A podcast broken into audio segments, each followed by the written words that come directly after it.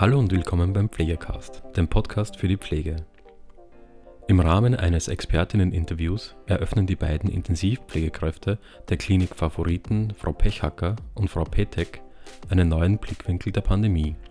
Es werden die Aspekte der Isolation und die damit einhergehenden sozialen Defizite aus Patientinnen-Sicht diskutiert. Zusätzlich werden die Erfahrungen dieser Zeit aus Sicht der Pflegepersonen erläutert. Ich wünsche euch viel Spaß mit der heutigen Folge. Herzlich willkommen, Frau Petek und Frau Pechacker. Danke, dass Sie sich Zeit genommen haben für die Auseinandersetzung mit dem Thema Einsamkeit und Stigmatisierung in der Pandemie. Das Thema Covid-19 ist ja fast aus einer Konversation nicht mehr wegzudenken. Sie beide versuchen hier jedoch einen weiteren Blickwinkel in die Diskussion zu bringen, welches Sie besonders wahrgenommen haben in der letzten Zeit. Und das ist eben die Auseinandersetzung mit der Einsamkeit auf Seiten der Patientinnen und Patienten, als auch die Stigmatisierung aus Sicht des Gesundheitspersonals. Lassen Sie uns doch gleich vielleicht anfangen und stellen Sie sich ganz kurz vor, warum Sie auf einer Intensivstation arbeiten und wie lange Sie schon dort sind. Ähm, ja, guten Morgen. Ähm, mein Name ist Ursula Bechacker, ich bin 39 Jahre alt und arbeite seit 2003 ähm, auf einer Intensivstation, war davor auf einer allgemeinen Anästhesie und seit Dezember 2019 bin ich dann ins Klinik Favoriten auf die infektiologische Intensiv gewechselt. Ja. Guten Morgen, bin ich Petra Knatterli, bin 28 Jahre alt und bin vor 15 Monaten an die Klinik Favoriten gekommen komme eigentlich aus dem onkologischen Bereich und das war das erste Mal Intensivstation, das war das erste Mal Covid und das war alles ein riesengroßes Abenteuer. Danke. Ähm, geben Sie uns vielleicht noch kurz einen Überblick über Ihren Tagesablauf. Was machen Sie alles auf der Intensivstation für die Zuhörerinnen und Zuhörer, die vielleicht dort nicht so vertraut sind mit dem Thema? Wie, wie würden Sie Ihre Arbeit beschreiben? Was machen Sie untertags? Oder auch in der Nacht?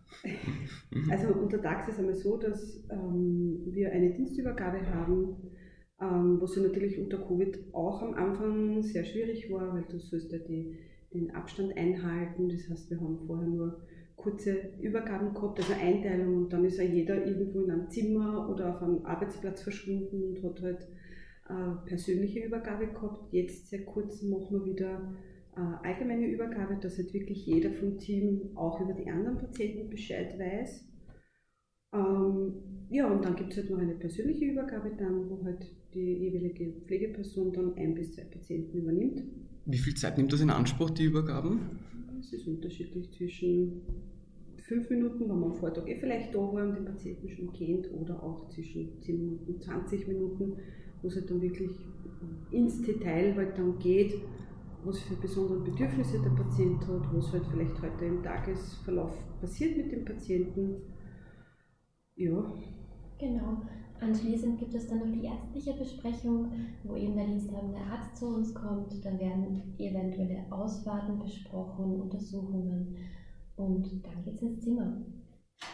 Was passiert denn im Zimmer? Wie viel Zeit, wenn man jetzt im Vergleich jetzt hat, ähm, die Patienten und Patientinnen vor Covid und jetzt unter Covid, wie viel ist der, der Arbeitsaufwand jetzt mehr aus Ihrer Sicht? Naja, der Arbeitsaufwand hat sich ja nicht so jetzt geändert, der Tagesablauf. Es ist mhm. einfach nur dazugekommen, die Schutzausrüstung. Mhm. Also das heißt, wir bereiten uns vor, wir machen unsere, unsere Therapie, also wir geben unsere Medikamente, unsere Beibesinfusionen vorbereiten.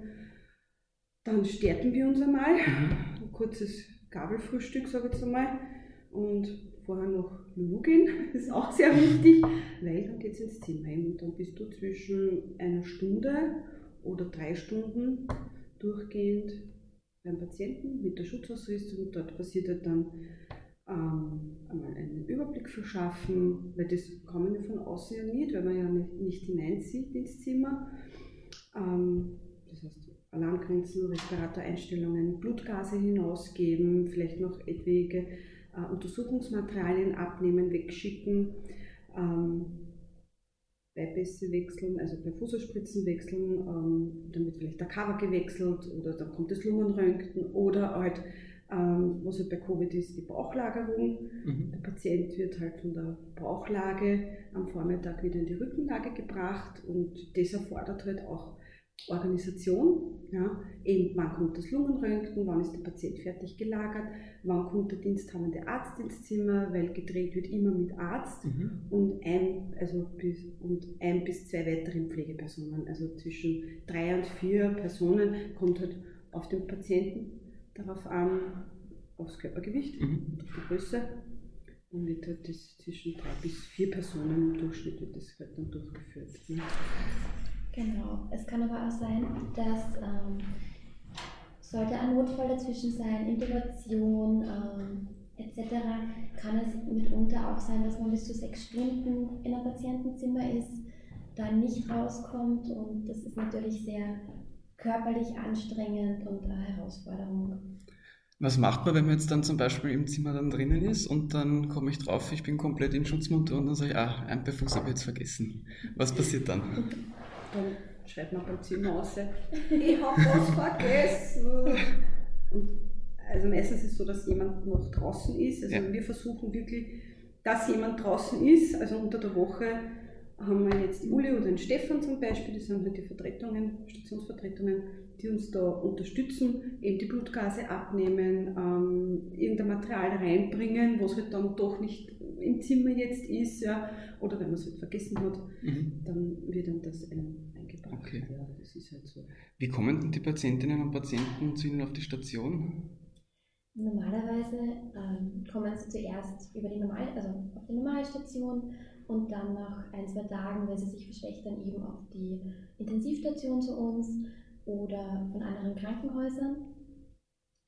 Ähm, ja, gelegentlich gibt es dann noch die Rettungsavisos, die ähm, naja, die Rettungsavisos sind halt da relativ seltenst. Also was wir halt vermehrt haben, sind halt unsere Patienten der Normalstation und halt die Zutransferierungen von den anderen Häusern intubiert beatmet schon. Also selten. Also ich habe das versucht, ein bisschen in meinem Kopf, wie viele Rettungsavisos haben wir gekriegt. Also es ist eher die, die Minderheit, okay, dass okay. die von draußen, sondern wenn, dann kommen sie zuerst wirklich so ein, zwei Tage auf die Überwachung oder auf die Normalstation. Sobald sie dort mehr Ergo-Aufwand brauchen, mehr Sauerstoff, dann kommen sie zu uns, weil sie ja dann die nicht-invasive Ventilation vorher bekommen, also diese strenge Maske mhm. äh, mit Überdruckbeatmung und dann versucht man halt noch das noch die Kurve zu kratzen, ne? die Kurve zu kratzen, bevor man sie halt dann wirklich in den künstlichen Tiefschlaf versetzen muss und den Bauchlappe bringt. Man muss dazu aber sagen, dass die Patienten, die mit der Rettung zu uns eingeliefert werden, schon in einem sehr, sehr schlechten Gesundheitszustand okay. sind und dann auch sehr schnell intubiert werden müssen und generell einen sehr schlechten Verlauf haben. Gibt es auch die Option, ähm, wenn es bei Ihnen auf der Station nicht mehr reicht, dann weiter zu transferieren? Ja, die Möglichkeit gibt es. Wir transferieren ähm, meistens ins Wiener AKH oder ins Krankenhaus Nord an ECMO-Stationen. Okay. Okay, ähm, Sie haben das heutige Interview auch mit dem Wort Einsamkeit betitelt.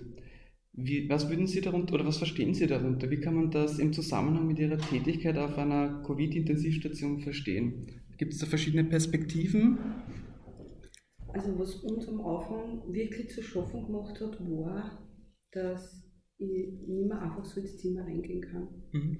Der Patient läutet oder ruft um Hilfe, weil er jetzt die Glocke halt nicht findet, ja, oder hat jetzt ist ein Antilie oder so, ja, und du musst halt warten. Er muss halt warten mhm. kurz, mhm. weil ich muss mich zuerst anziehen, ja. Also Safety first, ja. Sicherheit geht vor, ja. Ich muss zuerst auf mich schauen. Eigenschutz, ja, geht immer vor Fremdschutz, hast mhm. du auch in der ersten Hilfe, ja. weil ich das jetzt so bringen darf, ja. Und, und, also wir sind da wirklich schon schnell, ja, tschak, tschak, tschak, und dann hilfst du halt auch gegenseitig da, wenn jetzt wirklich eine Situation ist.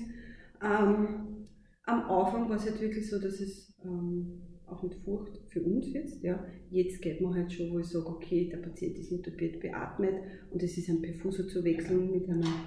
Genau. Also es ist jetzt, er ist ja. quasi intubiert regelrecht und ein geschlossenes Schlauchsystem. Wie ist denn da die Kommunikation mit den Patientinnen und Patienten? Jetzt, ich kann mir da vorstellen, wenn man in der vollen Schutzmutter drin steht und der Patient ist wach und vielleicht noch nicht intubiert, wie nehmen die das wahr? Sehr, sehr schlecht. Also Kommunikation ist eigentlich kaum möglich. Zu einem, weil wir sehr viele Patienten haben, deren Muttersprache nicht Deutsch ist. Ähm, was die Kommunikation von vornherein schon einschränkt. Und dann kommt es noch dazu, dass sie von uns einfach nur die Augen sehen. Man kann sie nicht angreifen durch Treiberhandschuhe. Sie können die Mimik, unsere Mimik nicht erkennen. Und es ist eigentlich sehr dramatisch. Ähm, nehmen Sie doch ein gehäuftes Vorkommen an toleranten Patienten wahr? Also jetzt im Vergleich, wenn man sagt, okay, die sind jetzt äh, in der, äh, im Isolierzimmer und ähm, das, dadurch, dass ich eben nicht so oft jetzt hineingehen kann, weil eben diese Isoliermaßnahmen da sind, äh, fällt mir jetzt auf, dass da gehäuft jetzt die Lieferung ist. Das, ist, kann man das so sagen oder ist das? Ähm, also mir fällt es jetzt nicht auf. Mhm. Ja. Ähm, was halt schon ist, dass unsere Patienten, die wenn sie extubiert sind, davor in der Sedierungsphase, also im künstlichen Tiefschlaf, die Covid-Patienten viel mehr Sedierung brauchen und natürlich mhm. halt dementsprechend dieser Hangover oder das Delir mhm. halt viel länger dauert. Ja. Wir haben aber äh, letzten Sommer ein Sedierungsprotokoll mhm. entworfen mit unserer stationsärztlichen Leitung und ähm, versuchen halt durch das dieses Protokoll hat, eben die Sedierung rechtzeitig umzustellen auf die nächste Stufe und dann halt wieder mit äh, zum Beispiel Dextor oder Clonidin mhm. oder anderen äh, so. Psychopharmaka auszuschleichen. Mhm. Ja. Okay. Genau, oder einfach diese Überdosierung an Sedativa zu vermeiden und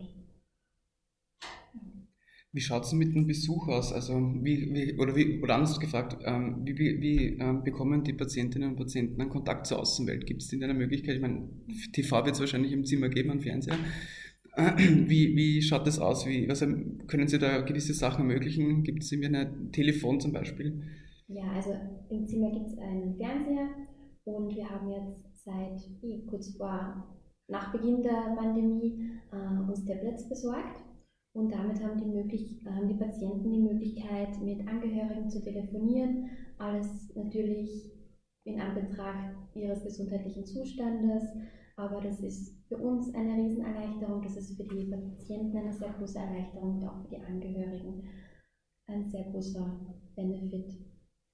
Und dann gibt es noch die Möglichkeit, also dann gibt es noch das Angebot von unseren Ärzten über die Auskunft. Mhm. Ähm, wir starten proaktiv die Kommunikation zu den Angehörigen. Sie werden jeden Tag am Nachmittag ähm, verständigt und bekommen eben Auskunft über den aktuellen Gesundheitszustand. Das heißt, Sie sprechen sich dann multiprofessionell vorher zusammen und geben diese Infos dann an die Angehörigen weiter. Genau. Super. Okay, das wäre mal so die Patientensicht und wenn man das Ganze jetzt einmal dreht und sagt, okay, aus Ihrer Sicht als Mitarbeiter, als Gesundheitspersonal, wie äußert sich da die Einsamkeit? Kann man das auch sagen? Haben Sie denn welche Erfahrungen gemacht, speziell jetzt vielleicht am Anfang der Pandemie, wo alles ungewohnt war, wo Sie schon eine Covid-Intensivstation waren? Hat, haben Sie da irgendwas bemerkt im, im Umgang mit, mit Familien, Angehörigen, Freunden?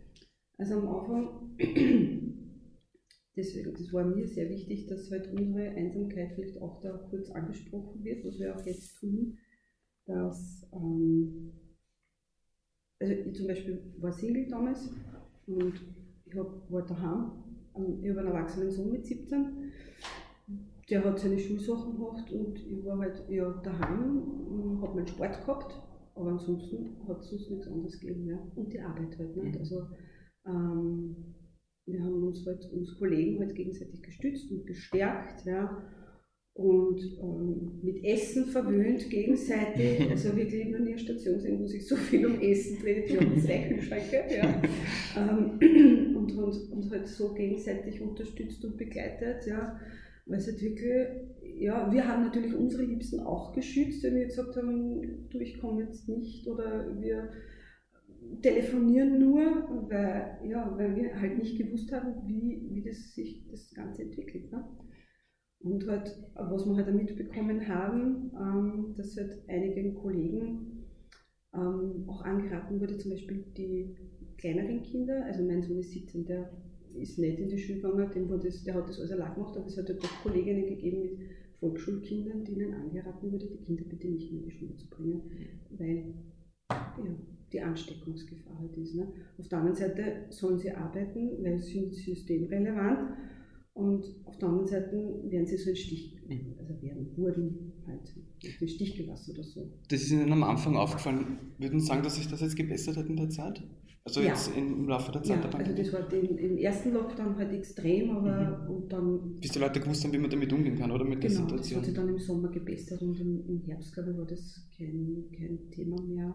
So jetzt die Stigmatisierung, ja. ja. Also können Sie doch so ein bisschen was Positives quasi unter Anführungsstrichen doch noch rausziehen aus dem Ganzen? Ja, es war halt Angst. Mhm. Es haben halt viele Menschen Angst gehabt, ja, und, und davor und um sich anzustecken oder, ich meine, haben einen Post gelesen, von einer Kollegin aus Oberösterreich, die dann einen Brief gepostet, da wurde sie halt gebeten von ihrer Wohngemeinschaft vom Haus, ja, dass sie bitte ausziehen möchte, weil sie bringt die Seuche ins Haus. Ja. Also das ist dann für mich unverständlich. Ja. ja gegenwärtig empfinde ich das eher so, dass wir als ähm, Backup fungieren. Ich werde zum Beispiel ganz oft gefragt, ist es wirklich so schlimm? Ist es wirklich so, wie die Zeitungen schreiben? Ist es wirklich so dramatisch? Ähm, sind wirklich alles nur Ungeimpfte auf der Intensiv? Ähm, und das ist mühsam. Man hat Covid äh, beruflich, man hat Covid privat und man muss sich irgendwie mittlerweile rechtfertigen, dass es wirklich so ist, wie es ist. Das heißt, das könnte noch ein bisschen besser sein eigentlich, oder? Die, die, die, die Information an die, an die breite Gesellschaft, dass da quasi mehr Information weitergegeben wird noch. Kann man das so sagen? Erstens mehr Information, ja, und ich glaube auch, dass das gewechselt hat. Diese, zuerst wird geklatscht, ja, mhm. und jetzt da kommt schon schon langsam so, ähm, wie soll ich sagen, also wir haben auch einige Kollegen, die was in Impfstraßen halt tätig sind und dort, dort Unterstützung bringen, ja. Und da hast du halt auch wieder eine Stigmatisierung ne? von den Impfgegnern. Ich weiß allerdings nicht, ob wir diese Menschen mit sachlicher, wissenschaftlich fundierter Information überhaupt noch erreicht. Mhm. Okay. Ähm, wenn wir jetzt nochmal zurück auf die Fragen gehen, Sie versorgen ja nicht nur ähm, die schwerstkranken Intensivpatientinnen und Patienten in der Klinik, sondern Sie bemühen sich ja auch um die Information und um die Begleitung der Angehörigen die, was ja ebenfalls äh, von der lebensbedrohlichen Krise des einzelnen Intensivpatienten in irgendeiner Art und Weise betroffen sind. Ähm, auf was legen Sie Wert in der Begleitung von Angehörigen? Was ist Ihnen wichtig, damit Angehörige aus Ihrer Sicht gut betreut sind? Also das Vorgespräch, ganz wichtig, mhm. mit dem Arzt. Also ähm, bei uns ist die Besucherregelung, also am Anfang durfte natürlich niemand ins Krankenhaus. Dann haben wir aber schon angefangen, okay, es dürfen zwei Personen für gesamte Anzahl der Patienten, also nur mhm. zwei am Tag auf die Station kommen, weil wir uns ja auch schützen müssen. Und am Anfang war das mit der Schutzausrüstung sehr schwierig. Also wir mussten auch mit unserer Schutzausrüstung in der ersten, ersten Lockdown ein bisschen haushalten. Mhm. Ne? Und ähm, da gibt es ja ein Vorgespräch mit dem Arzt und mit der zuständigen Pflegeperson, was sie erwartet, eben, dass sie jetzt eine Schutzausrüstung bekommen, dass ähm, wie halt der Gesundheitszustand ist von Patienten und dann werden sie halt von uns ins Zimmer begleitet. Ähm, dann wird ihnen kurz erklärt, was in dem Zimmer alles vielleicht für Geräte stehen, dass vielleicht etwas alarmieren kann, dass sie sich nicht erschrecken brauchen, dass wir alles sehen draußen, dass wir natürlich da sind, wenn sie was brauchen. Dann äh, die Patientenglocke auch hinlegen, wenn irgendwas ist, dass sie sich natürlich auch, weil es ist ja für, für sie dann auch eine körperliche Belastung dann dieser Schutzausrüstung. Ne? Und ja, das ist halt sehr wichtig, also die, das Vorgespräch. Ja. Dann kommen halt eh Fragen nachher dann, also dann gibt es wieder ein Nachgespräch kurz am Gang beim Ausziehen, wie ist das jetzt und wie ist das, ja. Genau, wir unterstützen die Angehörigen aber auch beim, eben beim Anziehen und dann beim richtigen Ausziehen. Das ist ja auch eine relevante Frage, genau, wie zieht man es dann richtig aus? Ne? Genau, das ist sehr essentiell für uns und je öfter die Angehörigen dann kommen, desto geschulter sind sie dann mittlerweile schon beim ähm, Einschleusen und beim Ausschleusen und ja, sind dann auch sehr interessiert, was die einzelnen Geräte können. Und wir versuchen sie dann wirklich auch ein bisschen aufzuklären und ein bisschen teilhaben zu lassen an unserer Arbeit, wenn es möglich ist. Ähm, das heißt, die Angehörigen werden dann eben zum Abschied nehmen oder auch, also zu den normalen Besuchszeiten hineingeholt. Es gibt auch den Fall, dass man Abschied nimmt dann vom Patienten. Ähm, wie schaut das da in der Situation aus? Da nehmen Sie auch wahrscheinlich eine spezielle Rolle ein. Das heißt, Sie begleiten da auch die Angehörigen mit ins Zimmer. Haben Sie da irgendwelche äh, komplementäre Pflegemethoden, die Sie da auch zur Unterstützung anbieten?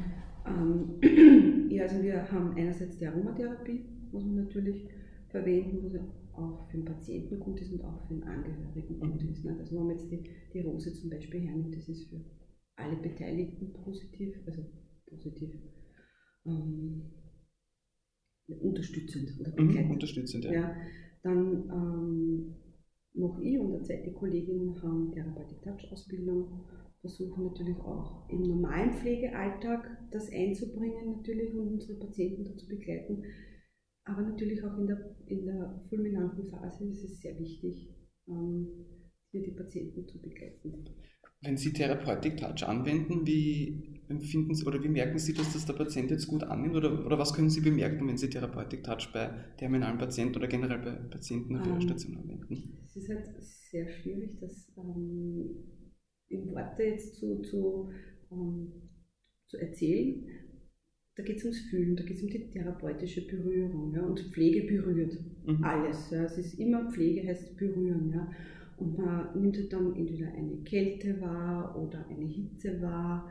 Oder, also Hitze wäre zum Beispiel ein Energiestau, ja, so kann man sich das vorstellen. Eine Entzündung ist zum Beispiel auch ein Energiestau. Ja, und das kann man dann mit verschiedensten Techniken und Griffen, äh, kann man das wieder harmonisieren oder ausgleichen, sage ich mal so. Das kann man sich vorstellen wie so eine Sahnetorte, ja, und die Energie da drauf und dann verteile ich sie schön so mit einem Torten Spattel, dann wird das schön ausgeglichen und ausgestreift. Ja, und das, der Patient entscheidet immer selbst, also ich sage immer, die Seele entscheidet selbst. Ja, und ähm, ich unterstütze nur die Selbstheilungskräfte des Patienten. Ja. Mhm. So kann man sich das vorstellen. Man muss es fühlen, um es zu verstehen. So wird. Na gut, dann sind wir eh auch schon am Ende unserer Zeit angelangt. Dann vielen Dank für das Gespräch. Ähm, Sie sind jetzt äh, freundlicherweise nach Ihrem Nachtdienst äh, dahergekommen fürs Interview. Herzlichen Dank, ähm, ähm, dass Sie vorbeikommen sind und dass Sie uns da ein bisschen einen Einblick gegeben haben in die Arbeit auf der Intensivstation von einer Covid-Einheit. Und ich wünsche Ihnen somit eine gute Nacht und vielen Dank. Ja, danke. Dankeschön. Danke fürs Frühstück bei dir. Ja, das war es auch schon wieder mit der heutigen Folge Pflegecast. Wenn Ihnen diese Folge gefallen hat, freuen wir uns, wenn Sie unseren Podcast abonnieren. Weitere Informationen zum Thema Pflege und allem, was dazugehört, finden Sie auf unserer Webseite www.pflegenetz.at oder unserem YouTube-Kanal Pflegenetz und unseren Social-Media-Kanälen. Alle Links zur aktuellen Folge sowie unseren Webseiten finden Sie in der Beschreibung. Bis zum nächsten Mal.